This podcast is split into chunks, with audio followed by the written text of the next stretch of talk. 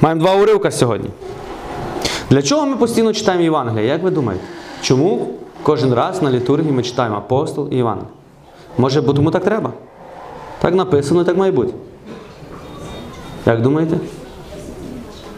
Написали б щось інакше, ми б читали щось інакше. А так написали Євангеліє, то мусимо читати це Євангеліє. Постійно, чому ми постійно, постійно по колу, церква постійно, кожен рік одне й те саме, одне й те саме, одне й те саме. Чому ми постійно? І воно деколи входить в рутину, що ми навіть вже не звертаємо увагу. Просто прочитали, прочитали, прочитали. Чому? Щоб пізнавати Бога. А для чого нам пізнавати Бога? Щоб жити. Щоб То можна і без нього жити. Більшість людей живе без нього і нормально себе чує. Ми не більшість.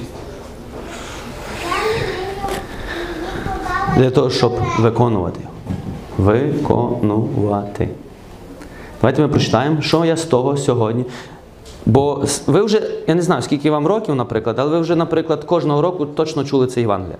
І тепер давайте перевірити, коли ти вже нарешті його виконаєш. Наприклад, сьогоднішній уривок. Чи може ще пройде 100 років, і ти знову будеш слухати і все. Що ми маємо сьогодні? Який уривок? Перший уривок це послання до проповідників. Апостол Павло пише до проповідників. Він дуже гарно пише до них, на якій основі вони будують. Тобто це до служителів, всіх, хто служить, хто веде людей за собою. І друге слово це сьогодні, коли Ісус іде по воді. Для мене це дуже важливий цей уривок є, бо тут він показує, як насправді, насправді діє віра. Віра. Ви знаєте, що віра є матеріальна. Віру можна побачити. Можна побачити. І цей уривок ідеально показує, як працюють духовні принципи віри. Як духовні принципи віри касують фізичні закони. Просто неймовірно. Ми дивимося це як на казку, або читаємо як казка, як міф, як щось таке. Ну точно ти не можеш це приписати, що ти можеш це робити сьогодні. Ви купались в морі? Хтось ходив, може, по морі? Ні? А Петро ходив? Ну ми ж не Петро. А може у нас нема тої віри, що у Петра. Давайте ми прочитаємо. Що відбулося перед тим? Перед тим Ісус помножив хліби на 5 тисяч чоловіків, крім жінок і дітей. Ісус помножив хліб, і всі їли і наситились. І залишилось 12 кошиків хліба. 12. Я собі задавав питання, Боже, ну чому 12? Ісус так помолився, що на 12 кошиків більше. Так, ну ж не було хліб. Він помолився і на 12 кошиків більше залишилось. Чому іменно 12? Як ви думаєте? Скільки апостолів було? Що вони зрозуміли, бо вони підійшли до Ісуса і кажуть, Ісус, вони голодні. Ісус каже, дайте ви їм їсти. Що ми дамо? У нас пару рибин, пару хлібів. Ми самі голодні лишимося. 12 кошів. Ісус завжди показував своїм учням, що коли вони вірять в нього, немає нічого неможливого. Оце слово нічого неможливо це насправді нічого неможливо. Перше чудо, тобто, яке вони бачать, ну не перше в цей день, який відбувається, це і помноження хлібів. Як вам таке? Раз, 5 тисяч людей, наприклад, тут, всі голодні, і ти бачиш таке чудо. Якби ви дивились на Ісуса? Як на когось особливого. Люди дивились на Ісуса і хотіли зробити з нього царя. Але царя земного. Щоб він возглавив військо і пішов, вигнав римлян з Ізраїля. Але Ісус не для того прийшов. Ісус не для того прийшов, щоб робити революції державні чи якісь інші. Ісус прийшов зробити одну революцію з гріхом. Але люди тоді дивились на нього як на того, хто може дати їсти, хто може дати пити. Уяви собі, ти на роботу не ходиш. Наш тобі? Є такий пророк, який прийшов і ти завжди там хліб є. Гарно мати такого пророка завжди коло себе. І тому Ісус відпустив народ, і Він пішов на самоту молитися.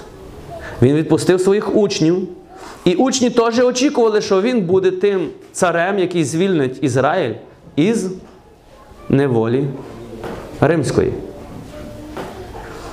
Так ми сьогодні деколи дуже сильно сконцентровані тільки на вільності фізичній. Я не кажу, що це неправильно. Але Ісус не прийшов тільки для того. Ісус прийшов для чогось більш глобального. І коли люди цього не розуміли, Він просто йшов від них. Він не міг вже з ними бути, вони вже мали інші.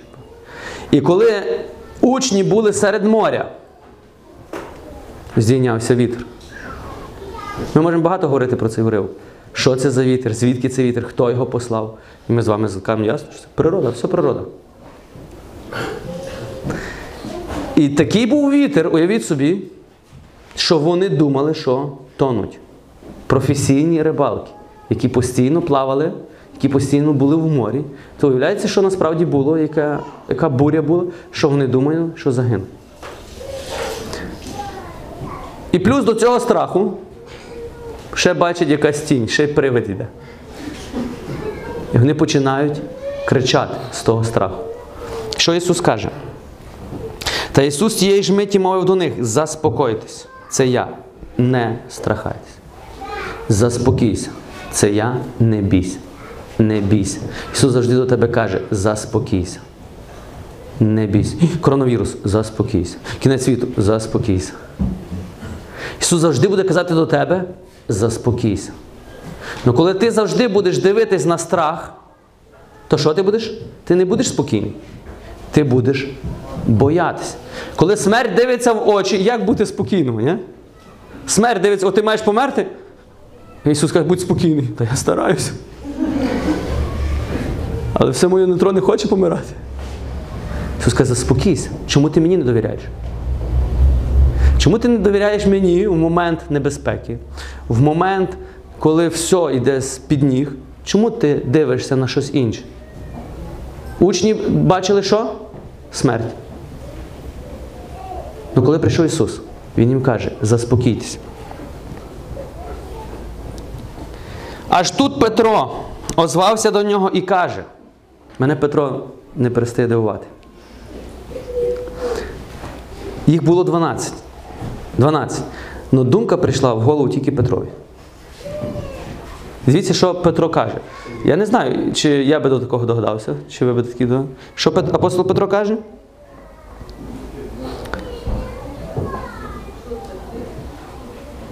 Аж тут Петро звався до нього і каже: Господи, коли це ти, повели мені підійти водою до тебе. Почекайте, Петро не розуміє, що по воді не можна ходити? Петро хоч раз до цього ходив по воді, він ж рибалка. Ходив? Був у нього такий досвід? Ні. То звідки в нього взагалі таке бажання?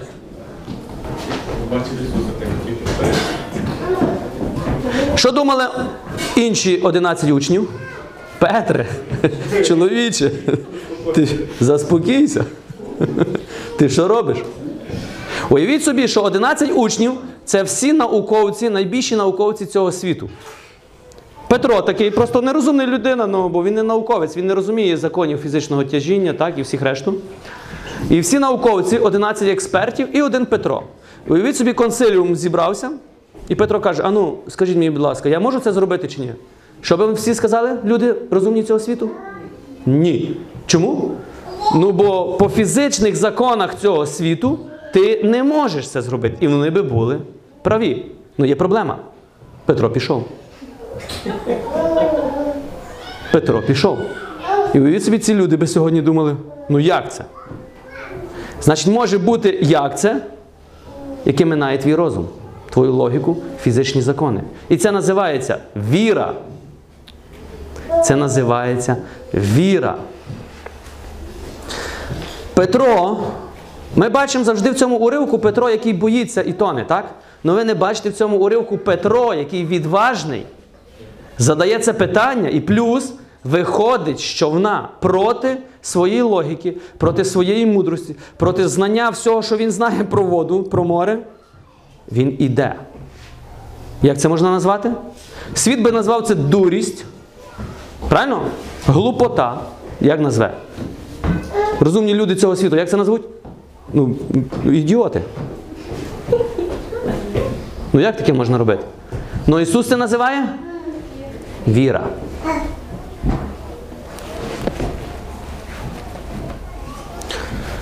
Я, можна вам одне питання? Ви знаєте, що існує такий закон всесвітнього тяжіння? Знаєте? В чому суть його? Все важке, тобто будь-який предмет важкий притягується до центра Землі. Якщо б цього фізичного закону не було, ми б з вами всі в космос вилетіли. Тобто я собі завжди задавав питання: якщо Земля кругла, то значить хтось вверху, а хтось внизу. Хтось збоку ходить. Так? То чому ті, що внизу, не падають? Не задавалися ніколи питання? Ну, бо існує закон всесвітнього тяжіння. Все притягується до центру землі. Тому ми всі з вами ходимо по землі. Хоча сама земля не прикріплена до нічого. Це є закон всесвітнього тяжіння. І будь-який науковець вам це підтвердить, що так є. Тобто ваші предмети тягнуться до центру землі. Тепер, ви знаєте, що все складається з молекул. Фізика. Все, що ми бачимо, складається з атомів. Тобто і ми складаємось, і вода складається. Але чи може вода втримати людину на поверхні по фізичних законах? Може чи ні? Не може. Чому не може? Тому що її густина цих атомів є менша. Тобто вони не можуть тримати. Наприклад, підлога може, а вода ні. Тобто розум тобі завжди скаже ні, це неможливо. Ну це нереально, це неможливо. І тепер дивіться, куди йде Петро. Петро каже: Ісус, якщо це ти, скажи мені, щоб я пішов теж по воді. Що Ісус каже? Іди. Петро вилізає з човна. Всі 11 його переконують Петре, не роби цього. Він вилізає раз, і він стає. Другий крок. І там написано: Він підійшов. Підійшов до Ісуса. Петро іде по воді. Ви можете собі це уявити? Може, це для вас казка, я не знаю. Може, це для вас міф. Я не знаю, як ви дивитесь на цей уривок, коли ви його читаєте, або образ, коли ви бачите, коли Петро. Бо ми переважно бачимо, о, Петро тоне. Ну, ми не бачимо, як Петро іде по воді. Тепер я вам одне питання: де ділись фізичні закони? Чому фізичні закони зараз не діють над Петром? Він став невидимий? Він став легший? Чому фізичні закони не діють?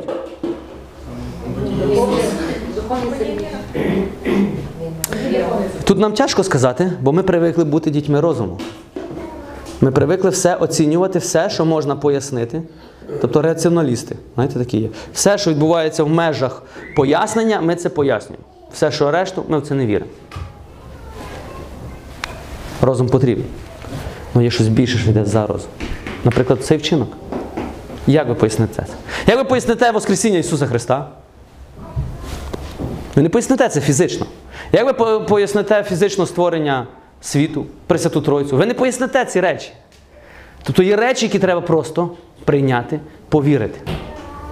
Ну якщо ти зробив центром Богом свого життя розум, ти не можеш ці речі прийняти. Ну просто ну, ти не можеш, чому? бо ти їх не розумієш. Ти їх ніколи не зрозумієш. Є речі, які ти ніколи не зрозумієш. Уявіть собі. Назарій, ходи сюди. Потримай мій мікрофон. Я вам хочу показати цей принцип. Я коли почув цей принцип, побачив у Євангелії, я зрозумів дещо. І тоді моє розуміння духовних законів змінилось. Змінилися результати. Так само і в вашому житті. Якщо ви будете дивитись на Бога, який може робити тільки то, що може зробити і невіруючий, тобто все, що може відбутися за допомогою розуму і логіки, то вам не треба Бога. Ви можете це зробити самі. Ми сьогодні будемо читати про святого Пантелеймона. Ви побачите, які речі робив Господь через нього. Ну, не завдяки його розуму. Чи лозіці. Є фізичний закон, правильно? І всі люди відбуваються від цього, бо ми розумні люди, і нам потрібно керуватися своїм розумом. І фізичні закони працюють. І тепер ми бачимо, коли Ісус каже до Петра: Іди, то духовний закон бере верх над фізичним законом. Ви це розумієте? Петро іде, але фізичні закони над ним не діють. Всі учні, які сидять в човні, вони не можуть зрозуміти, як це. Бо це неможливо зрозуміти. Це вже є за грані твого розуму. Но відбувається щось. Що? Страх. І фізичні закони діють. Віра не діє. Страх діє. Віра. Фізичні закони не діють. Страх касує духовні закони. Страх касує віру. Тому що Ісус сказав: не бійтесь, не тривожтесь, вірте. Віра міняє факти. Віра міняє факти. Коли тобі кажуть, в тебе рак, це фізичний закон, правильно? Задача рака вбити твоє тіло. Тобто це смертельна хвороба. Її задача знищити твоє тіло і привести тебе до смерті. Тепер що Ісус каже? Не бійся. Віруй. Але ми не можемо зрозуміти, як, як це зробити. Бо ми віримо страху. Ми з позиції страху біжимо в кожну церкву, ставимо свічки. Ми з позиції страху біжимо, даємо всім священникам, щоб молились в одну годину літургію, бо не дай Бог хтось запізниться, не спрацює. Так, ми зробили багато забобонів прямо в церкві. Я вже не говорю, що ми йдемо до екстрасенсів, до відьмів і до всього. Це все позиція страху. Це не віра. Це дьявольська віра. Якщо тривога, тоді до Бога. По тривозі і по Бозі. Це не спасительна віра. Спасительна віра це тоді, коли апостол Петро все своє нутро, все повністю свою надію поклав на тебе. Ісус, якщо ти кажеш, я зможу, значить я зможу. Навіть іду проти моєї логіки. Проти. І він пішов. Так, ми далі бачимо, що страх, він побачив страх. Чому він побачив страх? Бо він, він, свій погляд відвернув від Ісуса і він побачив небезпеку. Отак само і ти. Як ти сьогодні сконцентровуєшся на небезпеці, то ти бачиш страх. А сьогоднішня ситуація у світі з пандемією ідеально показує нам, як ми боїмося. Нам жужжать вухи, вуха всюди, від ранку до ночі. Які соцмережі ви не відкриєте, вам всі розказують, як хочуть вас зцілити. Я не кажу, що вони не хочуть зцілити. Ні. Ну це неправильне подання інформації. Що воно робить? Сіє хаос, паніку і страх. Дорогесенькі, я не проти карантинних норм і проти того всього, що нам потрібно виконувати. Так, я за. Але є логіка всьому, мудрість всьому і є всьому логічне ще пояснення. Так чи ні? Ну я не за то. Я за то, як християни сьогодні попадаються. Що Ісус би сьогодні сказав? Не бійся. Нехай не тривожиться твоє серце. Дивись на мене. Вір мені. Мені вір. Я Ісус, я Спаситель, я твій Господь. Мені вір. Тепер, але як мені вдається сьогодні довго тримати, концентрувати свій погляд на Ісуса? Чи я скільки часу я концентрую? Чи я зразу дивлюсь на небезпеку і знов страх мене атакує? Отут проблема. Ми не можемо витримати в небезпеці дивитись на Ісуса. Ми все одно дивимося. А як буде? А, а як захворів? А як я помру? А як, а як, а як, а як, а як? Що ви робите? Ви постійно дивитесь, концентруєтесь. Ще нічого з тобою нема, а ти вже боїшся. Ще люди не хворі, а вони вже бояться. Страх приведе вас до того, що ви і боїтеся. Віра приведе вас до того, у що ви і вірите. Дорогесенькі, це духовний закон. Коли ви зрозумієте цей духовний закон, коли я це зрозумів, я почав молитися за хворих. Коли мені люди кажуть, отче, але я помираю, це факт. Так, це правда. Лікарі констатують факт. Но Ісус може міняти факти. Так чи ні? Віра касує факти. І ми бачимо це сьогодні. Приклад. Віра касує факти. І Петро повірив. Кому повірив? Ісусові. Його віра, Петра, віра не була в себе. Віра Петра була в Ісуса. Ми найчастіше кажемо, у мене нема віри. Ясно, що нема, бо ти віриш у себе. У мене слаба віра. Так. Поки ти будеш дивитись на себе, ти завжди знайдеш тисячу оправдань. Дивись на нього.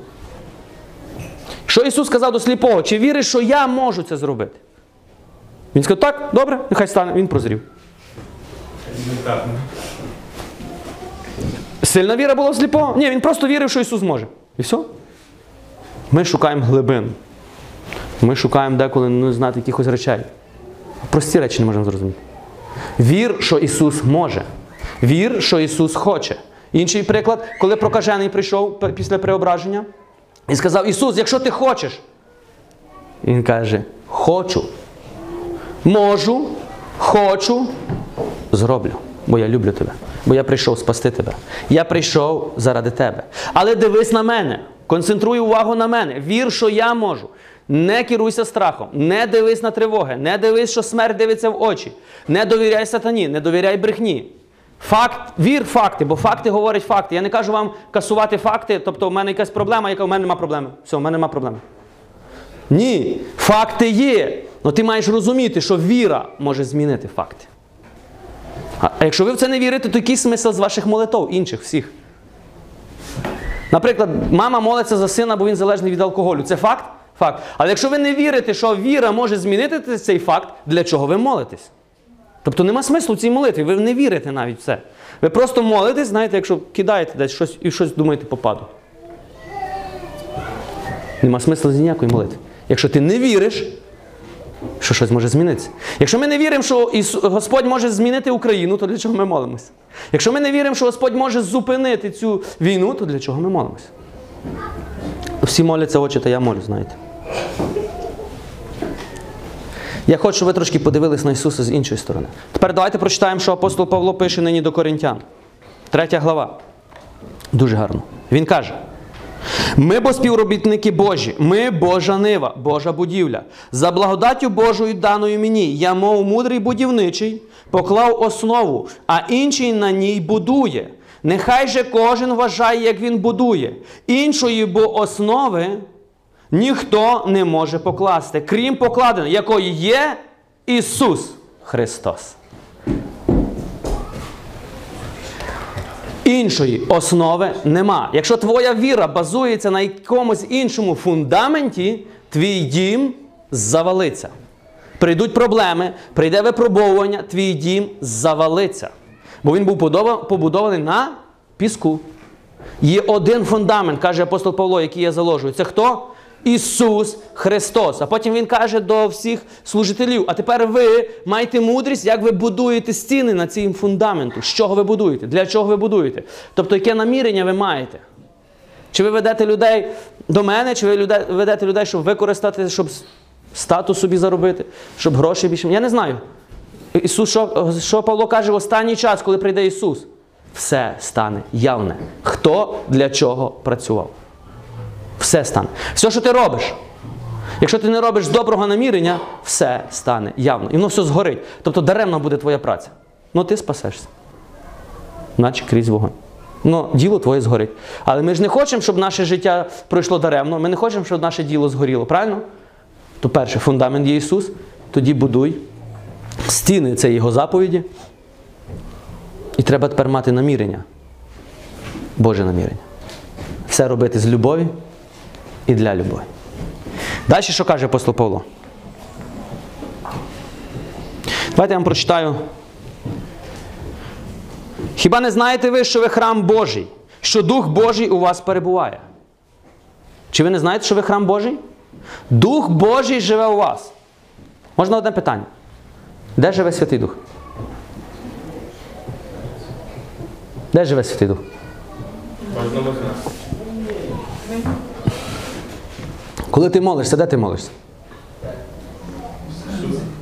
Ну, переважно, де ми дивимося, як молимося? На небо. Чому ми дивимося на небо? Бо ми думаємо, що Бог звітом дивиться. Правильно? Ну це природньо. Ми так просто робимо, це природньо для нас.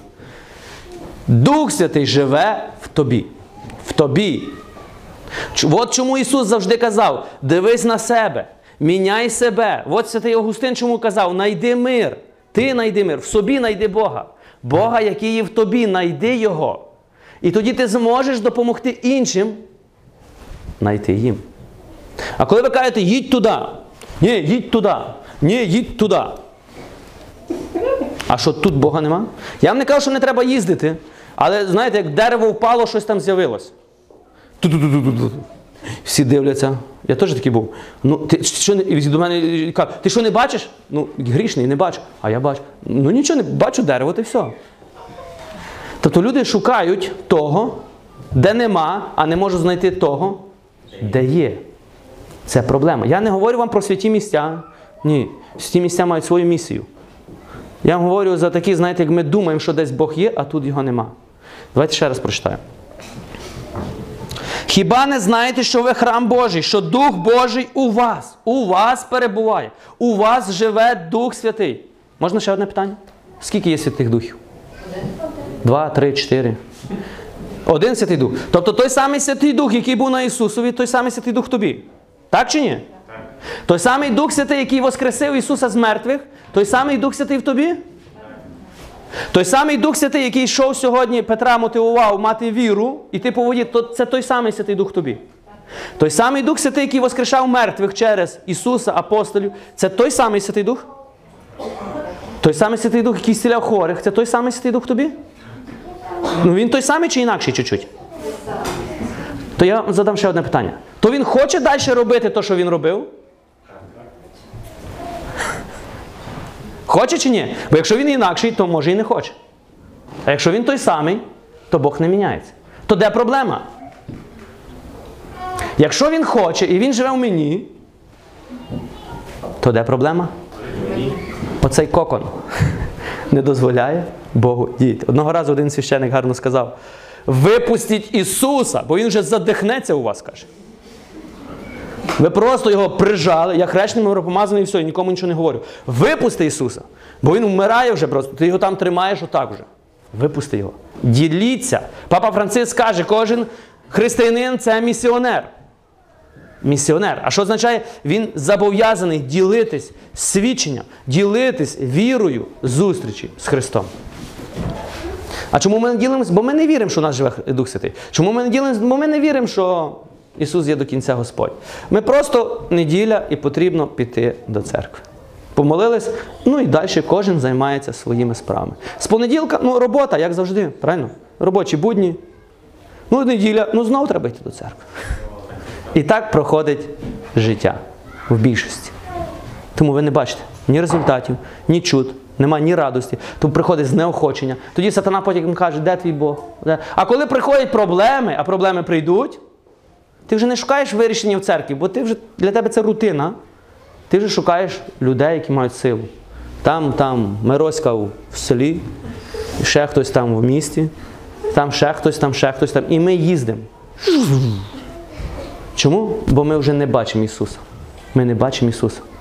Тому проблема є. Нехай ніхто себе не обманює. Це далі Павло каже. Нехай ніхто себе не обманює. Як комусь із вас здається, що він мудрий у цьому світі, хай дурним стане. Просто. Якщо ти вважаєш, що ти мудрий, стань дурним. Павле, ну як ти міг таке сказати? Розумна людина. Самий освічений з апо- апостолів. Хай дурним стане, щоб зробитись мудрим. Далі що він каже? Бо мудрість цього світу глупота. Глупота, дурість в Божих, в Бога.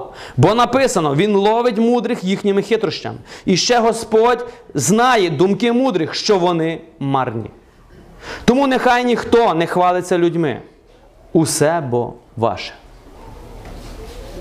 Чи Павло, чи Кифа, чи Аполос, а ми Христові. Мудрість цього світу. Тепер треба мати цю межу. Я не кажу, що тобто, нам не треба ніде нічого не вчитися, не йти ні в інститути, не пізнавати. Ні, тут не про це йдеться. Тут йдеться, якщо ти свій розум зробив Богом, ти не віриш уже в надприродні речі, тобто бо надприродні речі, бо Бог є надприроднім. Ти не можеш його природньо пояснити. То ти дурний по мірках Божих. Ну коли ти приймаєш рішення вірити, що Господь є Богом, що Ісус це Спаситель, що Ісус це Син Божий, то ти дурний по мірках цього світу. Вони дивляться на тебе. Ну як можна вірити в плотника, який там помер, і ви розказуєте, що він воскрес і сьогодні прощає гріхи? Ну це ж дурість, ні? Для цього світу. Науковці цього світу, ну, розумні люди кажуть, ну, слухайте, то це нерозумно. Будьте нерозумні для розумних цього світу, але будьте мудрі в Божих очах. Тобто, коли ви розумієте духовні закони, коли ви розумієте, що відбувається насправді в духовному світі, інші це не пояснять, інші з вас будуть сміятися. Але вони будуть сміятися до одного моменту. Знаєте до якого? Ні, поки вони не побачать, що ви робите ті речі, які ніхто не може зробити. Знаєте, яке сьогодні свято? Святого Пантелеймона, безсрібника. Давайте ми прочитаємо зараз. Я коротко прочитаю про нього життя, і ви побачите. Він повністю жив так, як Ісус сказав. А що тобі мішає і мені сьогодні так жити? Святий Пантелеймон називався властиво Пантелеон. Знаєте, як перекладається у всьому лев. У всьому лев. Він насправді був у всьому лев. Тобто відважний. Відважний.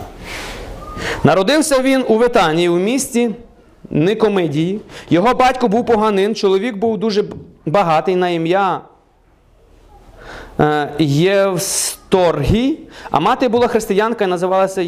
Євдулія. Саме вона у серці свого маленького сина заклала перше зерно Христової віри. Але невдовзі померла, і Пантелеймон був вихований у поганстві. Батько послав його до школи, а потім віддав на навчання лікарській справі славному лікареві е, Євросину. Юнак швидко все схоплював, і сам імператор Максиміліан часто запитував про Пантелеймона, бо хотів його з часом взяти у свій двір. Та одного разу юнак, ідучи до свого вчителя, зустрів поважного чесного старця на ім'я Єрмолай, що був християнином, священником. Одного з небагатьох, що врятувались від переслідувань мучителя Максиміліана. Відтоді юнак часто відвідував Єрмолая. Вони довго розмовляли про Христову віру, і в серці Пантелеймона почала е, виринати спомини дитячих літ. Він став довго роздумувати про Христову віру і духом був уже християнином.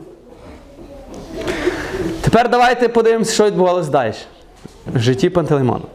Воно трошки суперечить нашому деколи теології, що ми сьогодні розуміємо. Одного разу він побачив мертву дитину, мертву дитину, що лежала посеред вулиці, а біля неї змію, яка вкусила її. Пантелеймон узяв дитину за руку і сказав: іменем Ісуса Христа встань до життя. І дитина воскресла. Тоді, не, не гаючись, він понісши до, поспішив до Єрмолея і прийняв хрещення. Хрещення.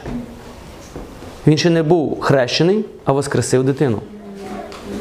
Як Бог може діяти через тих, через невіруючих? Ми би сказали сьогодні, ні, неможливо це. Треба спочатку все пройти правильно. Скажіть мені, будь ласка, він чув голос, що треба воскресити цю дитину? Звідки він мав таку. Та взяв би та й поховав її, так як всі. І всі проблеми, ні? Звідки він знав, що потрібно її воскресити? Питання до вас. Він не був ні священ... Та він навіть християнином не був. Бо Ісус це робив. Бо коли він був з Єрмолаєм, Єрмолай свідчив за Ісуса. Хто такий Ісус? І які діла він робив.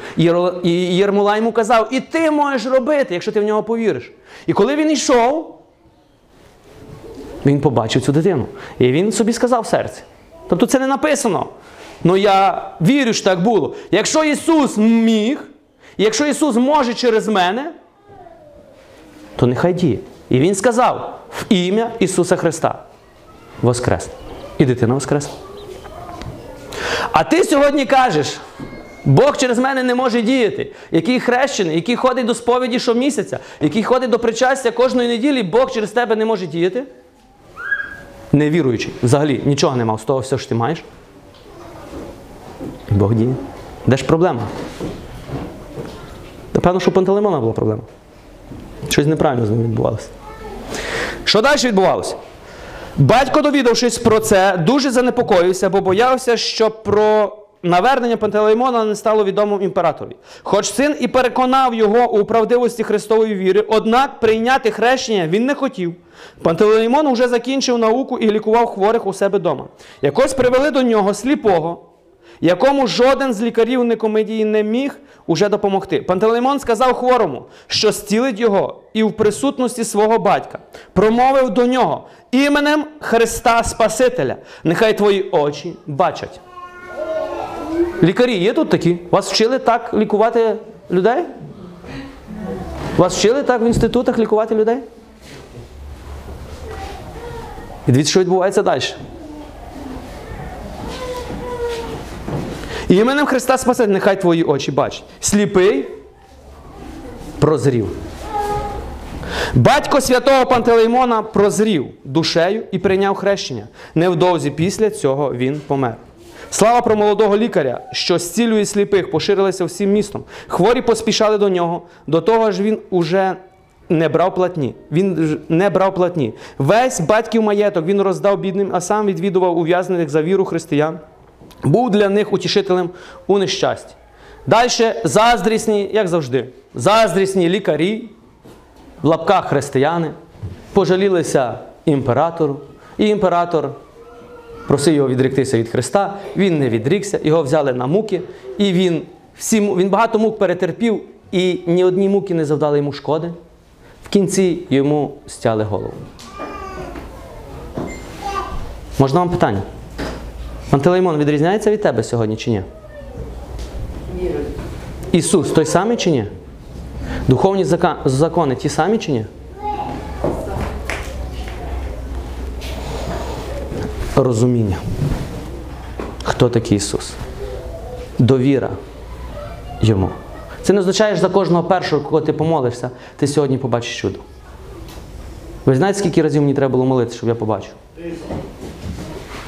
Може більше, може тисяча. Скільки людей померло від раку? І одиниці зцілилися. Но Ісус той самий. Ніколи не дивись на себе, ніколи не дивись на свої промахи, ніколи не дивись, дивись на Ісуса. Ісус вчора і сьогодні той самий. Так як сьогодні свято Пантелеймона, то ми зараз помолимось за зцілення. Я буду молитись, щоб Господь торкнувся кожного з вас. Кожен з вас має якісь свої потреби. А якщо ви не маєте, то ви знаєте людей, які мають потреби. І по вашій вірі можуть бути зцілені вони. Чи ви вірите, що Ісус той самий? Чи вірите, що Ісус може? Чи вірите, що Він хоче? Чи ви вірите, що Він зробить?